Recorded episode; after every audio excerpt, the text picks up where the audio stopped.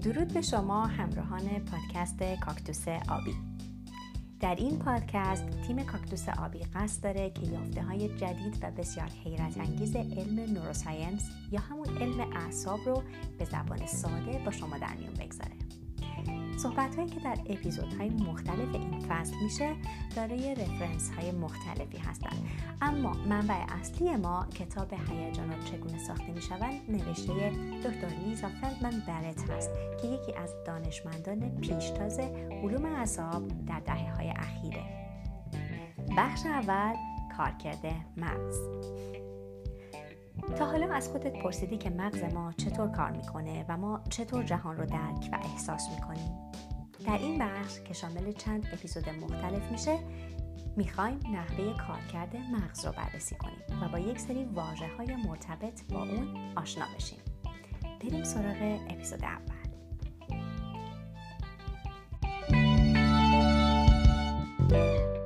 اپیزود اول احساسات از کجا اومدند؟ به آخرین باری که احساس خوشایندی رو تجربه کردی فکر کن.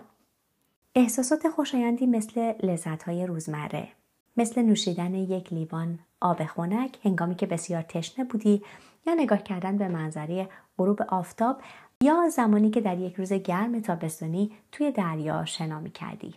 حالا این احساس رو با یک احساس ناخوشایند مثل سرماخوردگی یا مثلا وقتی که با یک دوست خوب دعوا کردی مقایسه کن. احتمالا به سادگی می‌تونی درک کنی که خوشایندی و ناخوشایندی از نظر کیفی و ماهیتی با هم متفاوت هستند. من و شما ممکنه موافق نباشیم که یک شی یا یک رویداد خاص احساس خوشایند ایجاد می‌کنه یا ناخوشایند. برای مثال گوشتخواری برای من لذت بخشه و برای یک آدم گیاهخوار غیر اخلاقی یا ناخوشایند.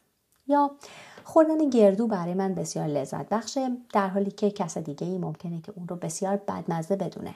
با تمام این وجود تجربه حس خوشایند و ناخوشایند از نظر کیفی در میان ما انسان ها یک تجربه مشترکه. جالبه بدونید که غمگین بودن یا شاد بودن و تجربه اون حس و حالها در بین ما انسان ها دقیقا یکسان نیست. حس های خوشایند یا ناخوشایند در وجود ما از کجا میان؟ این احساسات خوشایند و ناخوشایند ساده از یک فرایند مداوم درونی نشأت می‌گیرند که به اونها حس درونی گفته میشه.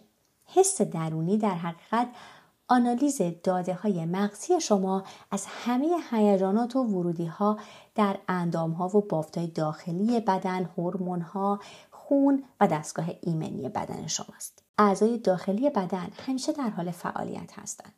این فعالیت های اعضای بدن باعث بروز طیفی از هیجانات پایه از خوشایند تا ناخوشایند از آرامش تا زحمت و حتی هیجانات کاملا خونسا میشن. حس درونی در واقع یکی از مواد اولیه تولید هیجانات در وجود ماست. درست مثل آرد و آب که مواد اولیه اصلی پخت نان هستند. اما همونطور که نان هیچ شباهتی به آرد و آب نداره هیجانات ما هم دقیقا مشابه حس درونی ما نیستند. بلکه حس درونی ما بسیار ابتدایی تر از هیجانات کاملی مثل غم و شادی است. حالا می‌خواهیم ببینیم که حس درونی چطور عمل می‌کنه و چطور در تجربیات و ادراکات هیجانی ما مشارکت می‌کنه. صرف نظر از اینکه شما یک آدم آروم یا پر جنب و جوش باشید دونستن بیشتر در مورد چگونگی کار کرده این حس درونی و آگاهی نسبت به اون به شما کمک می‌کنه. اتفاقاتی رو که در درونتون رخ میده از زاویه جدیدی ببینید و درک بهتری از اون داشته باشید. قبل از اینکه به توضیح بیشتر در مورد حس درونی و هیجانات منشعب شده از اون بپردازیم بهتر یک کمی بیشتر در مورد خود مغز بدونیم. اینکه چطور کار می‌کنه وظیفه اصلیش چیه و اون رو از چه طریقی انجام میده. وظیفه مغز واقعا چیه؟ آیا مغز عامل برتری ما نسبت به موجودات دیگه است؟ آیا مغز اون عامل اتصال ما به موجودی برتر به نام خداست؟ آیا کار مغز ایجاد آگاهی و ارتباط با کائنات و جذب و برآورده کردن آرزوهای ماست؟ نه راستش. قضیه ساده تر و در عین حال بسیار پیچیده تر از این حرف است. وظیفه مغز اینه که باعث بشه جسم من یا بدن من که مغز خودش هم جزئی از اونه برای مدتی طولانی تر زنده بمونه تا حیات ادامه داشته باشه. مغز ما و بقیه ارگانهای ما به همراه هم مسئول حفظ حیاتی هستند که درون بدن ما قرار داده شده. درست مثل همه جانداران دیگه. برای مدتهای مدیدی علما فکر می‌کردند که مغز یک عضو به درد نخور و بلا استفاده است. حتی بعدها هم که مغز کم کم جایگاهی در بین دانشمندان به عنوان عضوی که مسئول تفکر هست پیدا کرد باز هم تا مدت ها فکر می‌کردند که مغز تنها حالت واکنشی داره. این تصور وجود داشت که عکس های مغز در تمام آدم ها مشابه هستند. به عنوان مثال تصور می‌شد در زمانی که یک رخداد ترسناک اتفاق میفته مثلا وقتی یک مار در مسیر شما قرار می‌گیره این محرک باعث ایجاد مجموعه از واکنش های زنجیری در مغز شما میشه. متفکرین و دانشمندان باور داشتند که در صورت چنین رخدادی نورون ها در مناطق حسی فعال میشن و باعث ترکیب نورون های مناطق شناختی و هیجانی میشن و اونها باعث میشن که نورون های ناحیه حرکتی تحریک بشن و اون وقته که شما می‌تونید واکنش نشون بدید.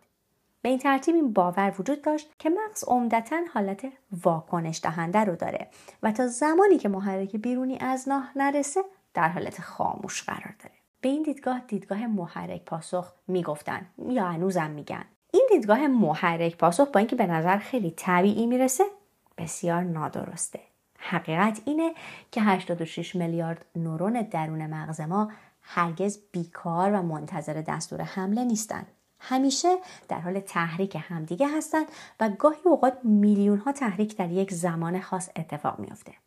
به این فعالیت ها فعالیت ذاتی مغز گفته میشه. این فعالیت ذاتی مغز بیشتر شبیه نفس کشیدنه. فعالیت ذاتی مغز در صورت دریافت غذا و اکسیژن کافی از لحظه تولد تا زمان مرگ ما ادامه داره. فعالیت ذاتی مغز شما تصادفی نیست بلکه توسط همنشینی نورون هایی ایجاد میشه که همواره به همراه همدیگه فعالیت می‌کنن و همدیگر رو تحریک می‌کنن به این گروه های نورون ها شبکه های ذاتی یا اینترینزیک مغز گفته میشه نام دیگر این شبکه ها شبکه های حالت استراحت هست فکر می‌کنید نتیجه این فعالیت دائمی مغز به جز اینکه مسئول اداره بخش های مختلف بدن شما مثل تنفس، ضربان قلب و غیره باشه چیه؟ جالبه بدونید که این فعالیت ذاتی و دائمی مغز منشأ رویا پردازی ها و خیالات ماست. و در نهایت هم همه حس هایی رو که ما تجربه می‌کنیم خلق می‌کنه. مغز چطور اون حس ها و تجربه هایی رو که ما تجربه می‌کنیم خلق می‌کنه؟ مغز برای تولید هیجانات ما از فرایندی به نام شبیه سازی استفاده می‌کنه. حالا مغز چرا شبیه سازی می‌کنه و شبیه سازی چی هست؟ ببینید مغز واقعا در یک فضای بسته زندگی می‌کنه. مغز نمی‌تونه از جمجمه بیرون بیاد و به طور مستقیم از جهان پیرامونش لذت ببره بلکه به طور غیر مستقیم از طریق جذب نور، جذب ارتعاشات، واکنش های شیمیایی درون بینی یا روی زبان و تبدیل این داده ها به منظره بو، تم و صدا جهان رو درک می‌کنه. مغز بایستی بتونه یک معنا از اون ارتعاشات، نور دریافتی یا ترکیبات شیمیایی روی زبان استخراج کنه. و برای مغز تنها کلید درک و معنابخشی به این پدیده های کاملا فیزیکی استفاده از تجربیات گذشته است. یعنی چی؟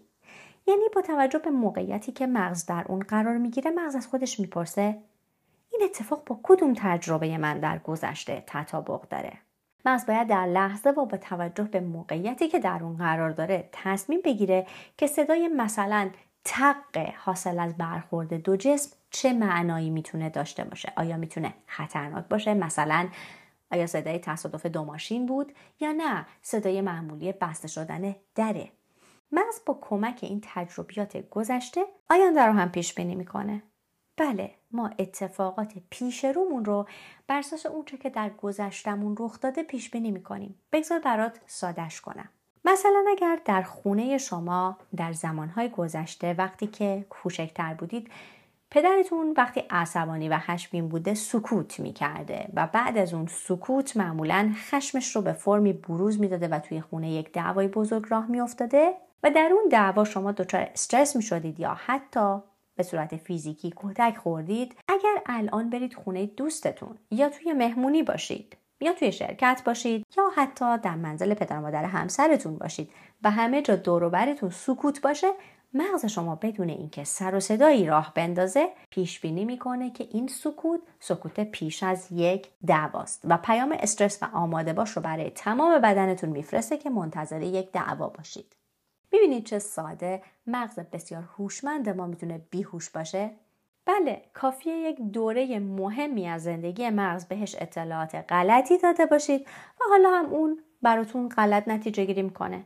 تنها تفاوتش اینه که هم بدن شما و هم مغز شما واقعا باور دارن که این نتیجه گیری درسته. گاهی حتی پیش میاد که شما اون اضطراب رو که در درونتون متولد شده به اطرافیانتون طوری منتقل می‌کنید که واقعا به بروز یک تنش ناخودآگاه کمک می‌کنید. به طور خلاصه میشه گفت که تجربه فعلی شما یک لحظه قبلتر توسط مغز شما پیش بینی شده بود. مغز شما برای پیشگویی حرکات بدن شما مثل دراز کردن دست برای برداشتن یک سیب یا فرار کردن از یک مار هم از پیش بینی استفاده می‌کنه. این پیش بینی ها پیش از هر گونه هوشیاری آگاهانه یا قصد کردن درباره حرکت دادن بدن رخ میدن.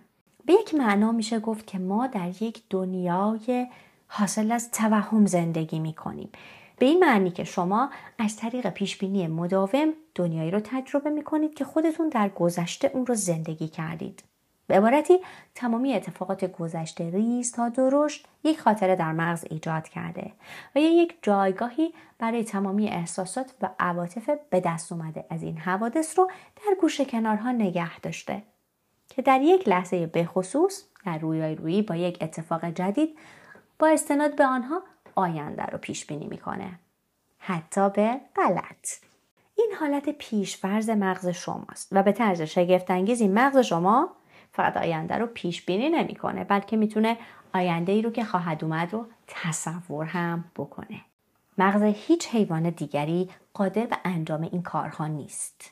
مغز ما برای زنده نگه داشتن ما وظیفه داره که انرژی بدن ما رو تنظیم کنه و به اعضای مختلف بدن تخصیص بده. در اپیزودهای بعدی در مورد این بودجه بندی بیشتر صحبت می‌کنیم و می‌تونیم متوجه بشیم که این بودجه بندی چه نقشی در اتفاقات درونی بدن ما داره و چطور باعث میشه که ما هیجانات مختلفی رو تجربه کنیم. و میشه بگیم که مبانی هیجانات ساخته شده در وجود ما در واقع همین بودجه بندی و تخصیص بودجه به بخشهای مختلف بدنه. مهمترین نتیجه که می‌تونیم از درک چگونگی پیش بینی کردن مغز و تخصیص بودجه بگیریم اینه که بفهمیم درک ما از محیط اطرافمون توسط خاطرات گذشته در مغز ما تولید و پیش بینی میشه. عکس های ما هم بر اساس همون پیش بینی ها توسط مغز تولید میشه. پس مشخصه که ما درگیر یا بازیچه احساساتمون نیستیم بلکه سازنده اونها هستیم. درسته که گاهی به نظر میاد احساسات مثل طوفان یا رودخونه ای به سمت ما سرازیر میشن ولی حقیقت این است که در واقع این ما هستیم که منبع اون رودخانه یا طوفان هستیم.